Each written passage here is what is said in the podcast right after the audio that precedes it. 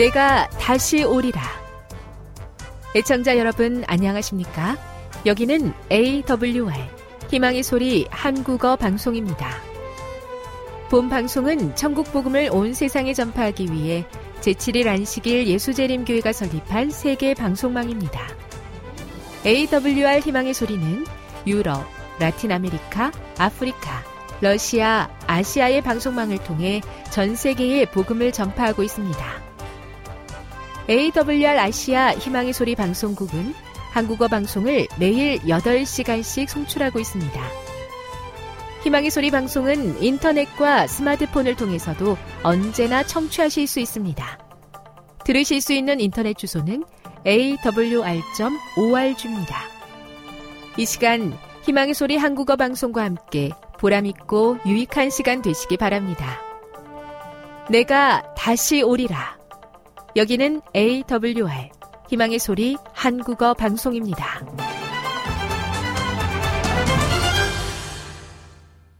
주파수 안내입니다.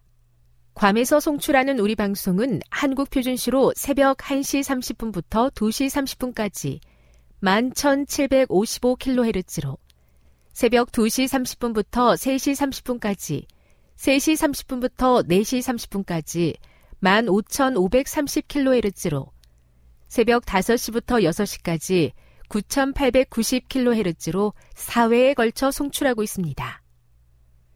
스리랑카에서 송출하는 우리 방송은 한국 표준시로 밤 9시부터 10시까지 15,530kHz로 우즈베키스탄에서는 새벽 3시부터 4시까지 새벽 4시부터 5시까지 9,760kHz로 타지키스탄에서는 밤 9시부터 10시까지 15,255kHz로 송출하고 있습니다.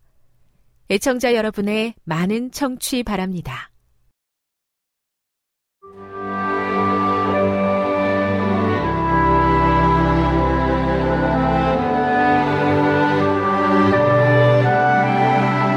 읽어주는 교과 셋째 날 12월 26일 화요일 마지막 위기 예수님은 제자들에게 또 우리에게 말씀하셨다. 그러므로 너희는 가서 모든 민족을 제자로 삼아 아버지와 아들과 성령의 이름으로 침례를 베풀고 내가 너희에게 분부한 모든 것을 가르쳐 지키게 하라. 볼지어다. 내가 세상 끝날까지 너희와 항상 함께 있으리라 하시니라. 마태복음 28장 19, 20절. 이것이 바로 대사명이며 모든 나라와 족속과 방언과 백성을 향한 세천사의 기별은 하나님의 대사명을 오늘의 현대 진리의 맥락에서 표현한 것이다. 요한 1서 4장 8절, 베드로 후서 3장 9절, 디모데전서 2장 4절, 창세기 12장 3절을 읽어보라. 하나님께서 이 모든 사람들을 소중하게 여기시는 이유는 무엇인가? 그리스도의 사랑은 모든 인류를 위한 것이며 그 누구도 그리스도의 사랑에서 배제되지 않았다. 그리스도가 예정된 소수만을 위해 죽으셨다고 말하는 일부 가르침과 달리 성경은 그리스도의 죽음이 인종, 민족 또는 그 어떤 다른 요인에 관계없이 모든 사람을 위한 것임을 분명히 한다. 그리스도의 죽음은 바로 당신을 위한 것이다. 그것은 분명한 사실이다. 그러므로 남은 질문은 생명을 내어주신 그리스도의 사랑에 당신이 어떻게 반응하는가이다. 예수께서 재림하실 때에는 명백히 구분되는 두 개의 진영만 존재할 것이다. 요한계시록 13장과 17장에 나타난 종교적, 정치적 제도하에 사탄의 권위에 복종한 사람들과 예수 그리스도께 온전히 순종한 사람들, 즉 하나님의 계명을 지킴으로써 믿음을 나타내는 사람들, 이 두 무리이다. 태초부터 인간은 하나님이 누구이신지 또 그분의 의와 사랑의 방식은 어떤 것인지에 대한 증거를 가지고 있었다. 따라서 이 세상에 존재했던 모든 인간은 하나님을 얼마나 이해했는지에 관계없이 각자 하나님과 어떻게 협력하였고 어떻게 삶을 살았는지에 따라 심판을 받게 될 것이다. 그러나 마지막 때에는 양극화가 심화되어 더 이상 양심의 자유가 존중되지 않을 것이다. 사람들은 사탄의 편에 서도록 압력을 받을 것이다. 모두에게 복음을 선포하고 사탄의 전략을 분명하게 공개하는 것이 시급하다. 이것이 바로 우리의 사명, 그리고 세천사의 기별이 가리키는 전부다. 교훈입니다. 예수님과 어떻게 관계를 맺는가가 인류에게 중요한 쟁점이다. 우리의 사명은 마지막 위기에 심해질 사탄의 압력 가운데 바른 선택을 하도록 복음을 전하는 것이다. 묵상. 인류를 죄에서 건지시기 위해서 이 땅에 오신 그리스도께서 오직 당신을 위해서 죽으셨다는 사실을 묵상해 보십시오. 적용. 그대가 아무리 악한 일을 했다 하더라도 그리스도의 십자가의 희생으로 대속하기에 부족하다고 느낄 만한 것이 있겠습니까? 영감의 교훈입니다. 이 시대를 위한 기별. 첫째와 둘째 천사의 기별을 내포하고 있는 셋째 천사의 기별은 이 시대를 위한 기별이다. 우리는 하나님의 계명과 예수 믿음이라고 기록된 깃발을 높이 들어야 한다. 세상은 하나님의 깨어진 율법에 의하여 위대한 입법자를 미구에 만나게 될 것이다. 지금은 우리 앞에 놓인 큰 개쟁점을 도외시할 때가 아니다. 하나님께서는 당신의 백성들에게 율법을 존귀케 하고 그것을 영화롭게 하기를 요구하신다. 교회 증언 8권 197 생명을 주신 주님의 사랑 앞에 우리도 다른 모든 것을 내어놓게 해 주시옵소서. 좋은 것 드리기 원하지만 부끄러운 죄와 허물이 많은 것 주님의 은혜로 용납해 주옵소서. 항상 주님을 먼저 선택하게 도우시고 주님의 사랑 본받아 전하게 하옵소서.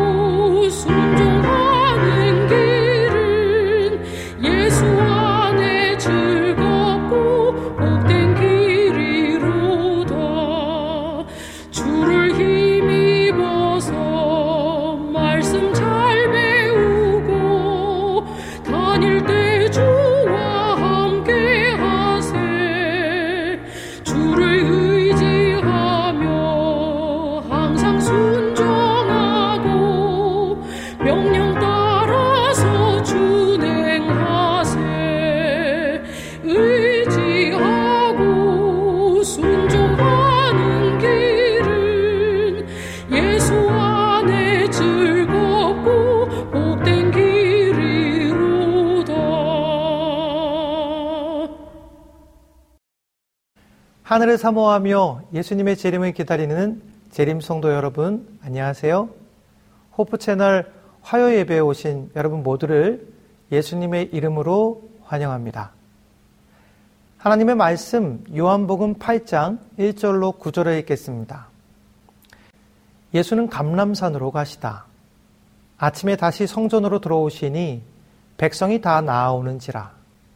앉으사 저희를 가르치시더니 서기관들과 바리새인들이 간음 중에 잡힌 여자를 끌고 와서 가운데 세우고 예수께 말하되 선생이여 이 여자가 간음하다가 현장에서 잡혔나이다. 모세는 율법에 이러한 여자를 돌로 치라 명하였거니와 선생은 어떻게 말하겠나이까? 저희가 이렇게 말하면 고소할 조건을 얻고자 하여 예수를 시험함이로라. 예수께서 몸을 굽히사 손가락으로 땅에 쓰시니 저희가 묻기를 맞이 아니하는지라. 이에 일어나 가라사대 너희 중에 죄 없는 자가 먼저 돌로 치라 하시고 다시 몸을 굽히사 손가락으로 땅에 쓰시니 저희가 이 말씀을 듣고 양심의 가책을 받아 어른으로 시작하여 젊은이까지 하나씩 하나씩 나가고 오직 예수와 그 가운데 섰는 여자만 남았더라. 우리는 인생을 살면서 많은 문제들을 만납니다. 그리고 그 문제들을 해결하기 위해 정말 힘겹게 매일매일을 살아가지요. 직장에서의 문제, 사업 문제, 가정 문제, 성적 문제, 학교 적응 문제로 자살하는 사람들을 살펴보면 그 모든 문제의 핵심은 상사와의 관계, 부모와의 관계, 친구와의 관계에서 온다고 합니다. 즉 우리를 힘들게 하는 가족과 회사 그리고 교회와 사회에서 발생하는 모든 문제의 핵심은 이 관계에 있다는 것이죠. 사랑하는 믿음의 가족 여러분, 오늘 이 시간 하나님께서는 수많은 관계 속에서 상처받고 고통받은 우리들을 찾아오십니다. 그리고 말씀 속에서 그 해결 방법을 알려 주시죠. 방금 전 우리가 읽었던 성경의 본문에 등장하는 가늠하여 현장에서 잡힌 여인은 평소에도 소문이 좋지 않던 그런 여인이었습니다. 어떠한 성장 배경과 이유인지는 정확하게 밝히고 있지 않지만 어쨌든 상당히 문란하게 인생을 더럽혀온 부도덕한 여인이었다는 것은 알 수가 있지요. 상당히 부절제한 삶을 살았고 흥청망청 소비를 하며 인생 역시 낭비하고 살았던 그런 여인입니다. 순간순간 자신의 삶을 돌아보며 무엇인가 잘못되었다는 것, 자신이 원치 않는 길을 걷고 있다는 것을 느꼈지만 어떻게 삶을 변화시켜야 할지 알지 못하여 그렇게 하루, 한 달, 몇 해를 보내며 어찌할 수 없는 삶의 무게에 쫓겨 그냥 그렇게 되는 대로 살아가는 여인이 되었지요. 어쩌면 우리처럼 말입니다. 자신의 소비와 망가진 삶을 지탱하기 위해 그녀가 할 수 있는 일이라곤 어쩌다 발을 들여놓은 창부의 일밖에는 없었습니다. 처음엔 몸을 파는 여인이 아니라 사랑을 구걸하는 여인이었지요. 하지만 한 남자, 두 남자를 거치며 이 세상에 자신을 진정 사랑해 줄 사람은 없다고 확신하게 되었습니다.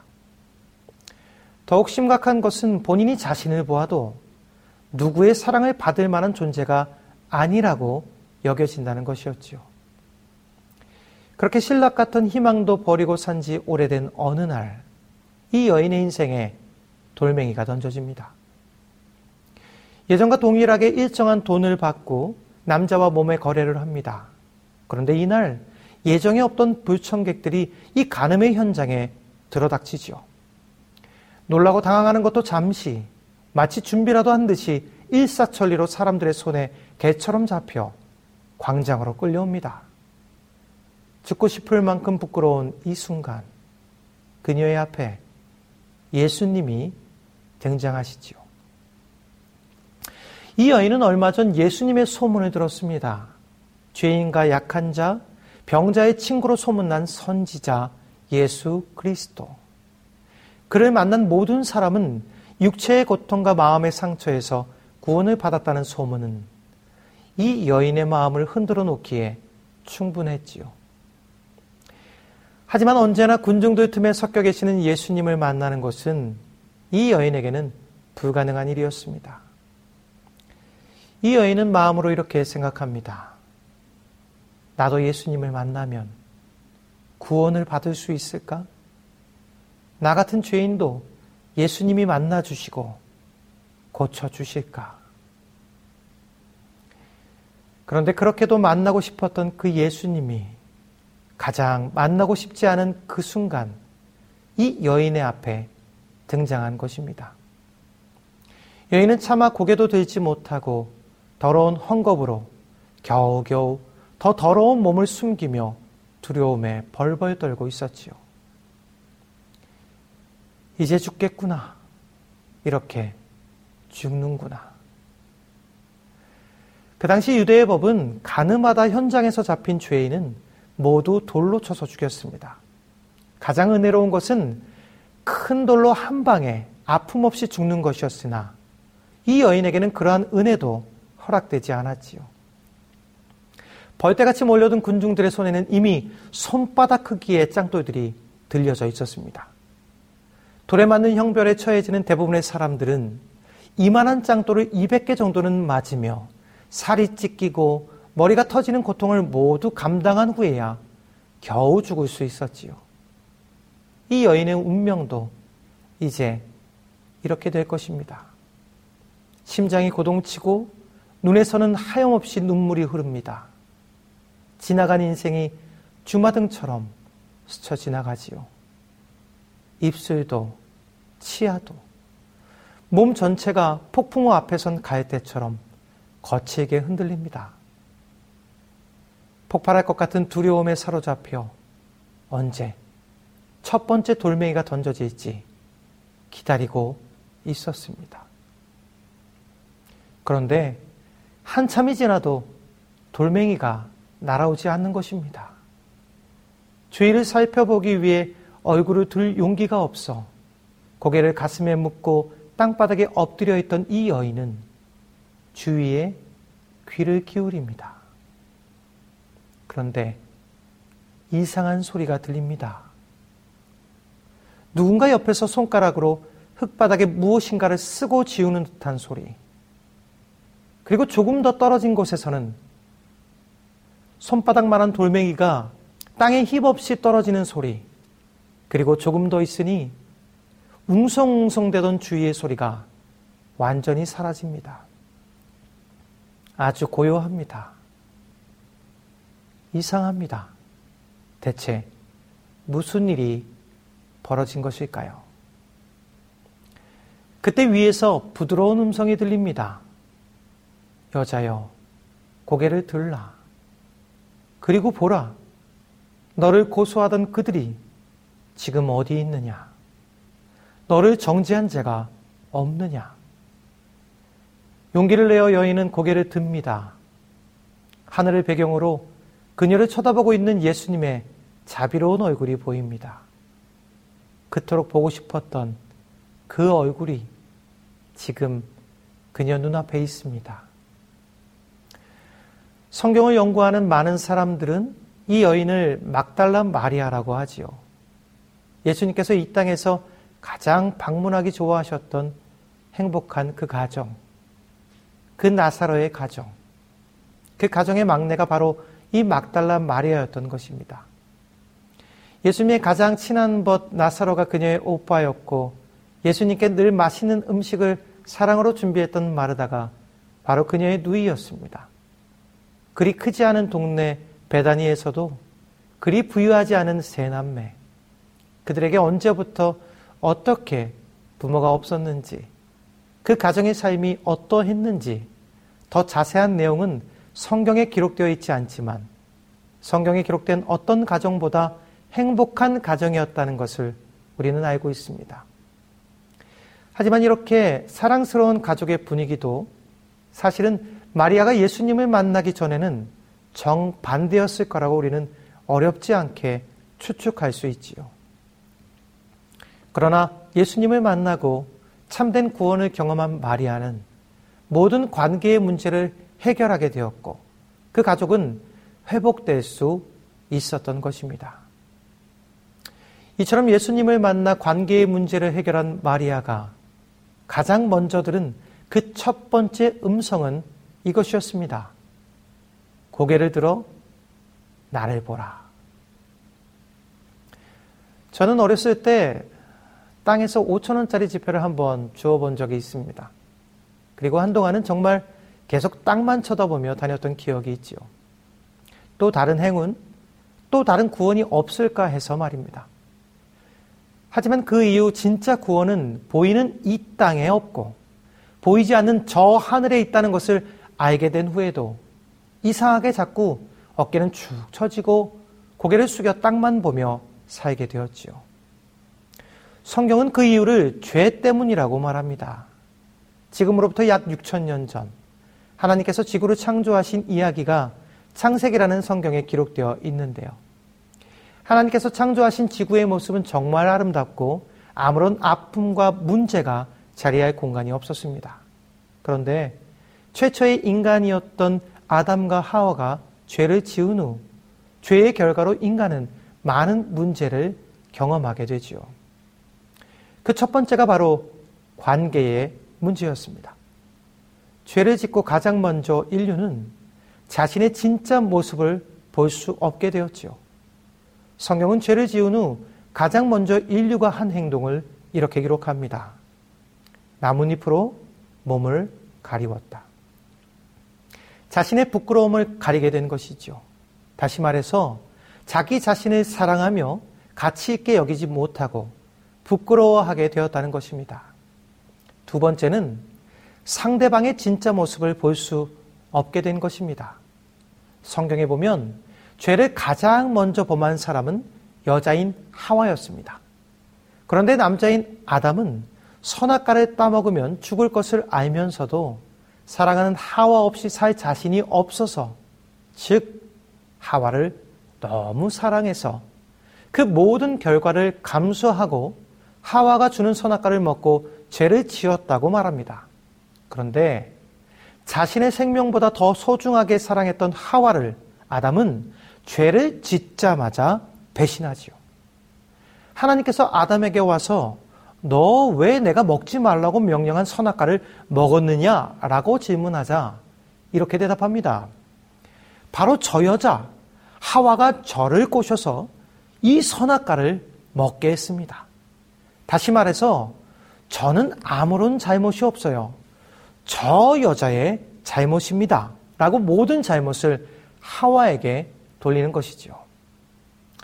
옆에서 이를 듣고 있던 하와의 심정은 과연 어땠을까요? 가늠하여 현장에서 잡혀온 마리아의 심정과 같지 않았을까요? 정말 이 세상에 믿을 놈 하나 없구나. 사랑은 끔찍한 거짓이구나. 라고 말입니다. 인류는 이처럼 죄를 짓고 자기 자신과의 관계를 파괴하고 서로와의 관계가 망가지게 되었습니다. 이렇게 비참하게 관계가 무너져 버린 우리의 삶에 지금 예수님께서 찾아오십니다. 그리고 그 관계를 회복시켜 주시고자 말씀하시지요. 관계 회복 그 첫 번째는 바로 자신의 진짜 모습을 볼 수 있어야 가능하단다. 관계 회복 그 두 번째는 상대방을 바로 볼 수 있어야 가능하단다. 그런데 이 모든 것의 시작은 바로 나, 예수와의 관계를 회복하는 것이란다. 다섯 가지 사랑의 언어라는 책을 쓴 게리 체프먼은 이렇게 이야기합니다. 모든 사람은 받은 사랑만큼 남을 사랑할 수 있다. 그러니 남자는 여자를, 그리고 여자는 남자를 먼저 사랑하라. 모든 사람은 자신의 빈 그릇이, 채워져야 남의 그릇을 채울 만한 여유가 생긴다는 것이죠. 하지만 문제는 여기에 있습니다. 그 먼저를 아무도 할 수 없다는 것이죠. 모든 남자는 먼저 여자에게 인정받고 존경받기를 원합니다. 당신이 먼저 나를 존경해주고 인정해주면 내가 당신을 사랑하겠다고 말하지요. 반면 모든 여자는 이렇게 말합니다. 당신이 먼저 나를 사랑하고 아껴주면 나도 당연히 당신을 존경하고 인정해 줄게요. 이처럼 서로 상대방이 먼저 자신을 사랑해 주기를 원하는 것은 어쩌면 너무나 당연한 인간의 본성이 아닐까요? 그래서 우리 모두는 누구보다 먼저 우리를 사랑해 줄 수 있는 분이 필요한 것입니다. 먼저 나를 사랑한 그 사랑이 있어야만 우리는 다른 사람을 사랑할 수 있고 그 사랑이 있어야 우리는 모든 관계를 회복하고 그 문제에서 구원받을 수 있기 때문입니다. 예수님은 이 시간 우리에게 이렇게 말씀하십니다.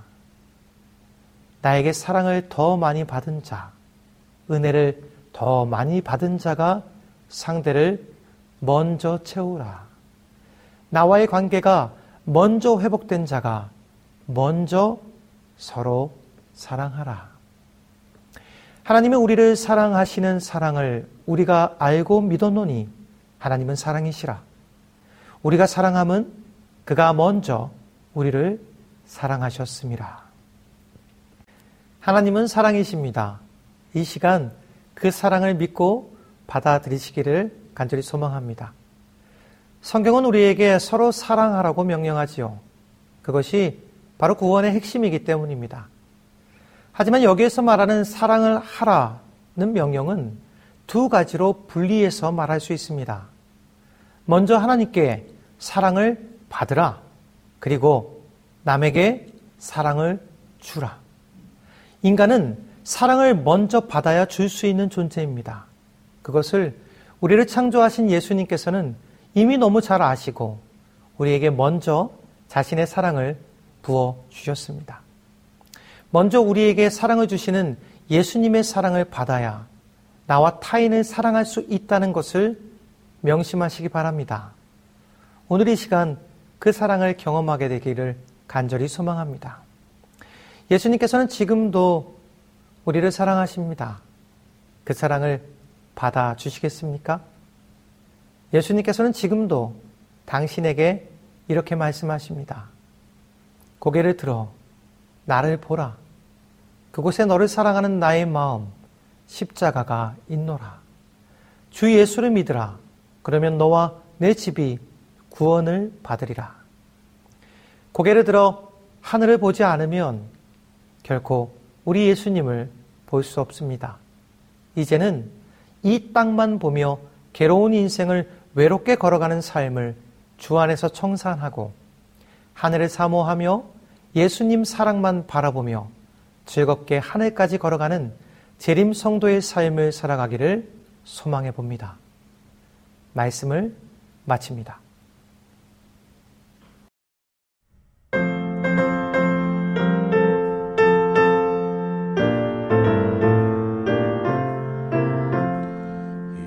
예수를 더욱 배우고 받은 바 은혜 전하며 주신 사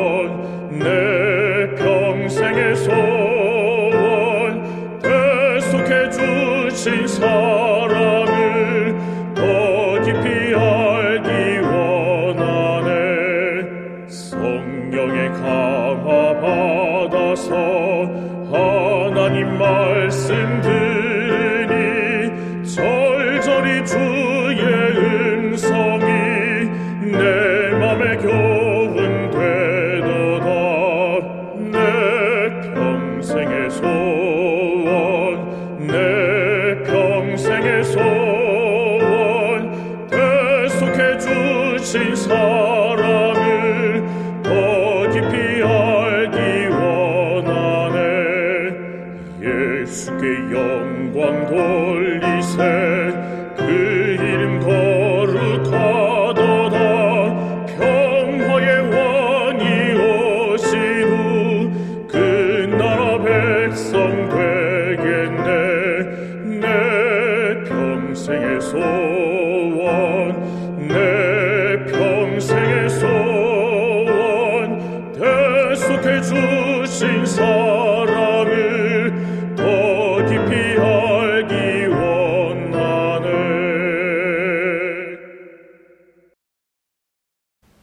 사랑과 은혜가 충만하신 하나님 아버지, 오늘도 우리의 삶에 찾아오셔서 우리를 먼저 사랑해 주시니 너무 감사드립니다. 이제 주님께서 먼저 주신 그 사랑을 받아 가정과 세상에 전하며 사는 주의 재림 성도가 될 수 있도록 믿음과 용기 허락하여 주시옵소서. 어두운 이 세상이 아니라 주님 계시는 저 하늘을 바라보며 주님을 사랑하는 주의 성도가 되게 하옵소서. 예수님의 이름으로 간절히 기도합니다.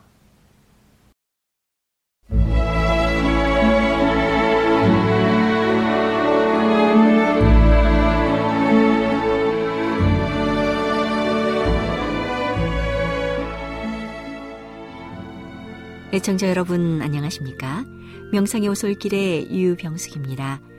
이 시간은 당신의 자녀들과 교회를 돌보시는 하나님의 놀라운 능력의 말씀이 담긴 엘렌지 화이처 교회 증언 1권을 함께 명상해 보겠습니다. 사무실에서 일하는 사람 나는 계시된 진리와 그처럼 밀접히 관련되어 있는 사람들이 그들 앞에 끊임없이 제시되어 온 진리를 통하여 더 좋은 상태로 변해가는 특별한 증거를 생애에서 보여주지 않는다면 그들이 더욱더 열렬하게 진리와 그 진리의 요구를 사랑하고 있다는 사실을 생애로 증거하지 않는다면 그들은 차츰 더 굳어지고 진리와 하나님의 사업을 통하여 점점 더 영향을 적게 받아 마침내 하나님의 영의 감동에 무감각해지고 진리를 깨우쳐주는 하늘의 역사에 죽은 상태가 되어 있는 자신을 발견할 것임을 보았다. 그들은 영원한 사물을 분별하지 못하고 통속적 사물과 같은 낮은 수준에 두게 될 것이다. 나는 이것이 사무실과 관련된 어떤 사람의 경우이며 모든 사람이 이 점에서 다소간 등한히 해왔음을 보았다. 나는 현대 진리의 사업이 모든 사람의 관심의 대상이 되어야 할 것을 보았다. 진리의 출판은 조용하고 소리 없는 기별 전달자에게로 주의를 돌리는 모든 사람을 경고하고 위로하고 책망하고 권면하고 깨닫게 해주는 수단으로서 하나님이 정하신 계획이다. 하나님의 천사들은 출판된 진리를 통하여 거룩하게 되도록 마음을 준비시키는 일에 한 몫을 담당하여 사람들로 하여금 그들 앞에 있는 엄숙한 사건을 위하여 준비하게 한다. 그 사무실에 있는 어떤 사람도 진리의 출판과 관련된 문제를 분별 있게 취급하는 중요한 사업에 충분하지 못하다. 천사들이 인도하고 권면하고 제지하기 위하여 그들 가까이 있어야 한다. 그렇지 않으면 인간 대리인의 지혜와 어리석음이 나타날 것이다. 나는 천사들이 흔히 사무실에, 접지실에, 식자실에 있는 것을 보았다. 나는 웃고 농담하고 쓸데없이 어리석은 이야기를 하는 것을 듣게 되었다. 나는 다시 허영과 교만과 이기심이 나타난 것을 보았다. 천사들은 슬픈 표정을 띠고 돌아가 버렸다. 천사들이 슬퍼하며 그 방을 떠나가자 내가 들은 말, 허영과 교만과 이기심을 나타낸 말은 나로 하여금 심령의 고통으로 탄식하게 했다. 천사는 말했다. 하늘의 사자는 소리 없는 전도자를 통하여 전달되는 진리가 거룩하고 신성한 능력으로 그 사명을 완수할 수 있도록 축복하기 위하여 왔다. 그러나 이 사업에 종사하는 자들이 하나님에게서 너무 멀리 떠나 있고 거룩한 것을 너무 적게 소유하고 있고 세상의 정신과 너무도 일치되어 있기 때문에 흑암의 세력이 그들을 지배하게 되어 그들은 거룩한 감동을 깨달을 수 없게 되었다. 동시에 이 젊은이는 기만당하여 부여하고 재산이 증식되었으므로 아무것도 부족한 것이 없다고 생각하고 그들이 가난하고 가련하고 눈멀고 벌거벗은 것을 알지 못했다. 귀중한 진리를 모래와 같이 하찮게 취급하는 자는 영원한 사물에 대한 그들의 냉랭한 무관심, 그들의 허영, 이기심, 교만, 그들의 웃음과 무익한 잡담 등이 얼마나 여러 번 하늘의 사자를 그들의 사무실에서 쫓아버렸는지 알지 못한다. 사무실에서 일하는 모든 사람은 태도와 말과 행동에 있어서 그들의 모본 대신은 사랑하는 구주 예수님처럼 겸양하고 얌전하고 겸손하고 사욕이 없어야 한다. 그들은 하나님을 찾아 의를 얻어야 한다. 사무실은 농담, 방문, 게으름뱅이, 웃음, 무익한 말 등을 위한 장소가 아니다. 모든 사람은 그들의 주님을 위한 사업을 하고 있다는 것을 생각해야 한다. 그들이 읽은 이 진리, 그들이 사람들에게 내보내기 위하여 준비하는 일에 한 몫을 담당하고 있는 이 진리는 자비의 초청이며 책망과 위협과 경고와 격려가 된다. 그 진리는 생명에서 생명에 이르는 향기, 혹은 사망에서 사망에 이르는 냄새로서의 역할을 하고 있다. 만일 거절하면 심판이 그 문제를 결정할 것이다. 사무실에 있는 모든 사람의 기도는 이러해야 한다.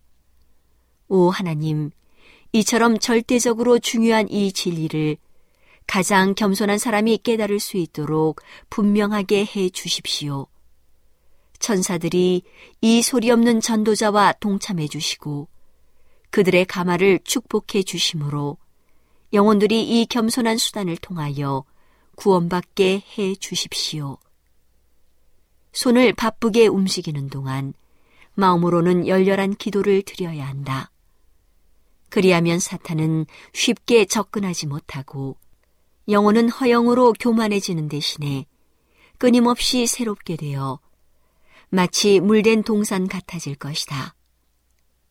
천사들은 그런 일꾼 가까이 접근하기를 좋아할 것이다. 그런 일꾼은 그들과 함께 있도록 천사들을 계속 고무시킬 것이기 때문이다. 출판된 진리에는 능력이 따를 것이다. 하늘 성소에서 온 거룩한 빛의 줄기가 보급된 귀중한 진리에 따르게 되어 읽는 자가 마음의 새로움과 힘을 얻고 진리를 반대하는 자도 확신을 얻어서 과연 그렇다. 결코 그것들을 반박할 수 없다라고 말하지 않을 수 없을 것이다. 오늘은 당신의 자녀들과 교회를 돌보시는 하나님의 놀라운 능력의 말씀이 담긴 엘렌지 화이처 교회 증언 1권을 함께 명상해 보았습니다. 명상의 오솔길이었습니다.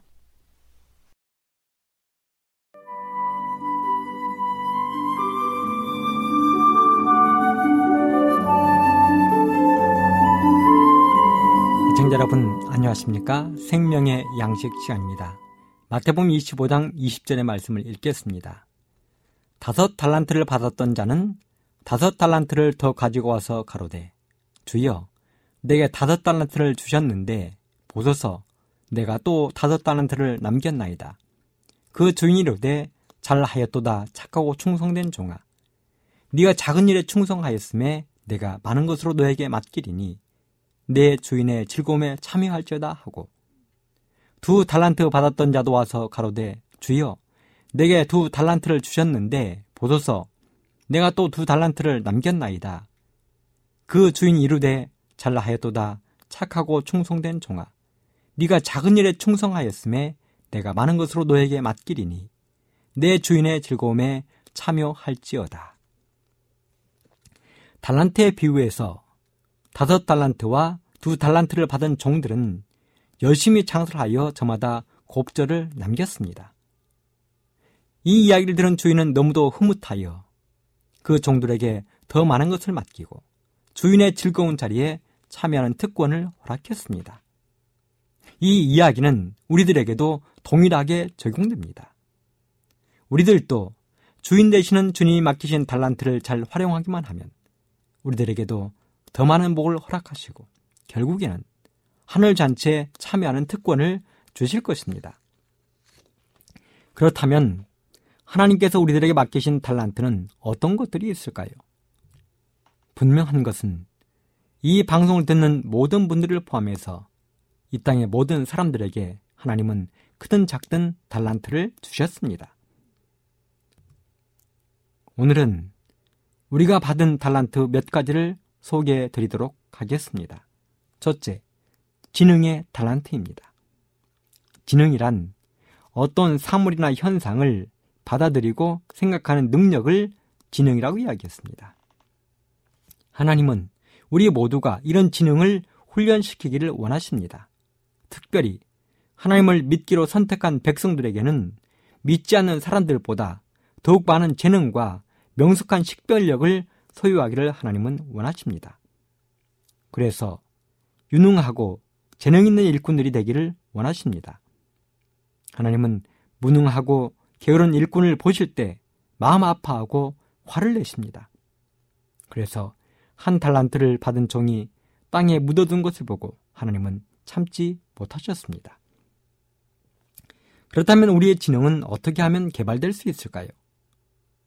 물론 세상의 지능을 생각한다면 더 높은 학문을 생각하겠지만 하나님의 지능은 세상과 다르다는 것을 기억하십시오. 그것은 바로 하나님의 영의 지배를 받는 것입니다. 때로 세상의 지능은 나를 위한 것이 될 수 있지만 하나님의 지능은 타인을 위한 것임을 우리는 기억해야 합니다. 하나님께 헌신하고 다른 사람들에게 선을 베푸는 것, 헌신하는 것, 이 모든 것들이 하늘의 지능을 개발시키는 것입니다.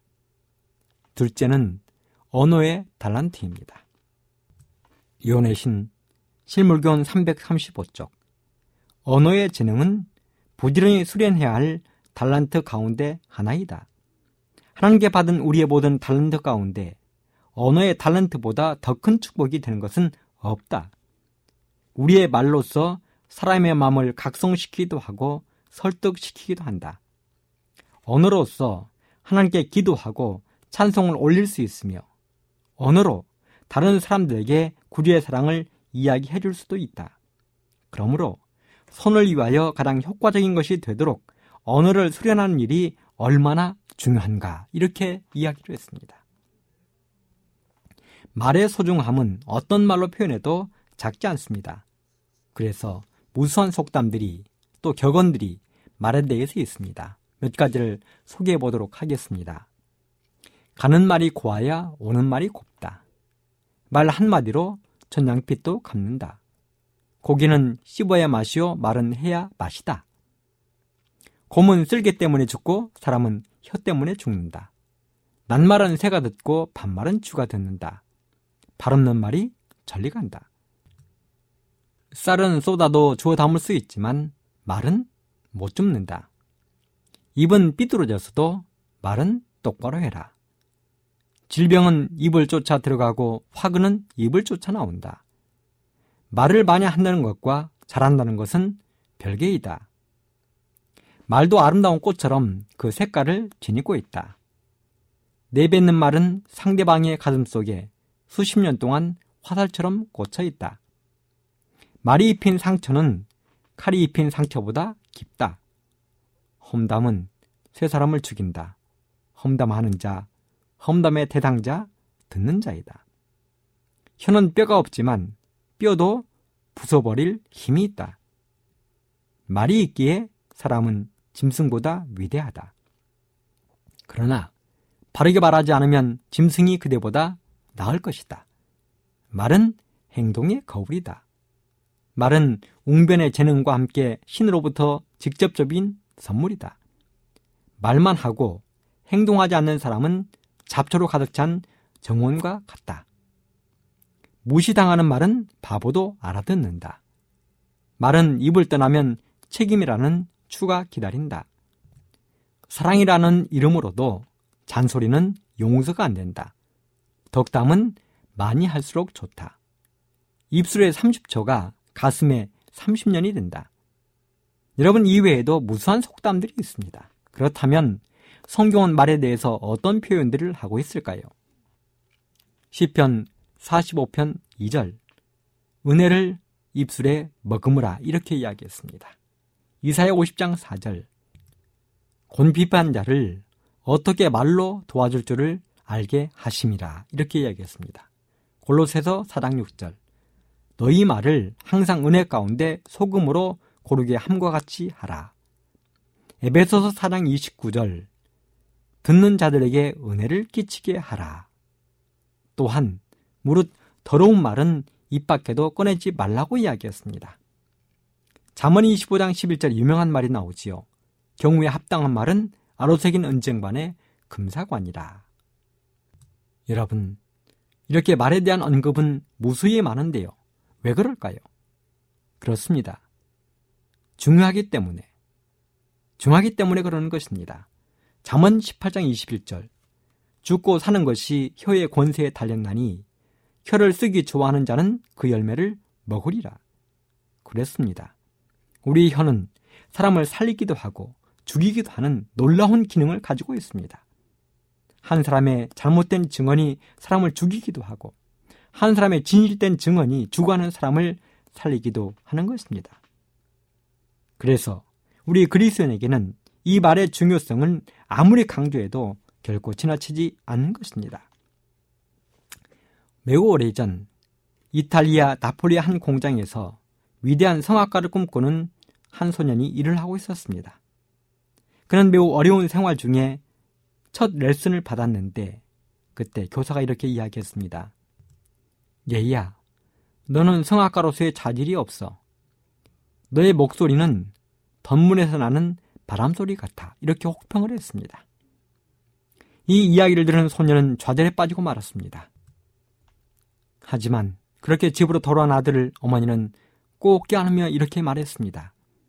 아들아, 너는 할 수 있어. 실망하지 말아라. 네가 훌륭한 성악가가 되도록 이 엄마는 어떤 희생도 아끼지 않고 너를 도와줄 거야. 여러분, 이 소년이 바로 세계적인 성악가 잉니코 카루소였습니다. 그렇습니다. 사랑이 담긴 따뜻한 말 한마디는 격려는 사람의 인생을 바꿔놓을 수 있는 위대한 힘이 있습니다.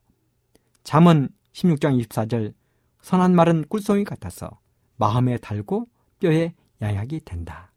이런 놀라운 사람을 살리는 위대한 말을 여러분과 제가 하게 되길 간절히 바라면서 이 시간을 마치도록 하겠습니다. 감사합니다.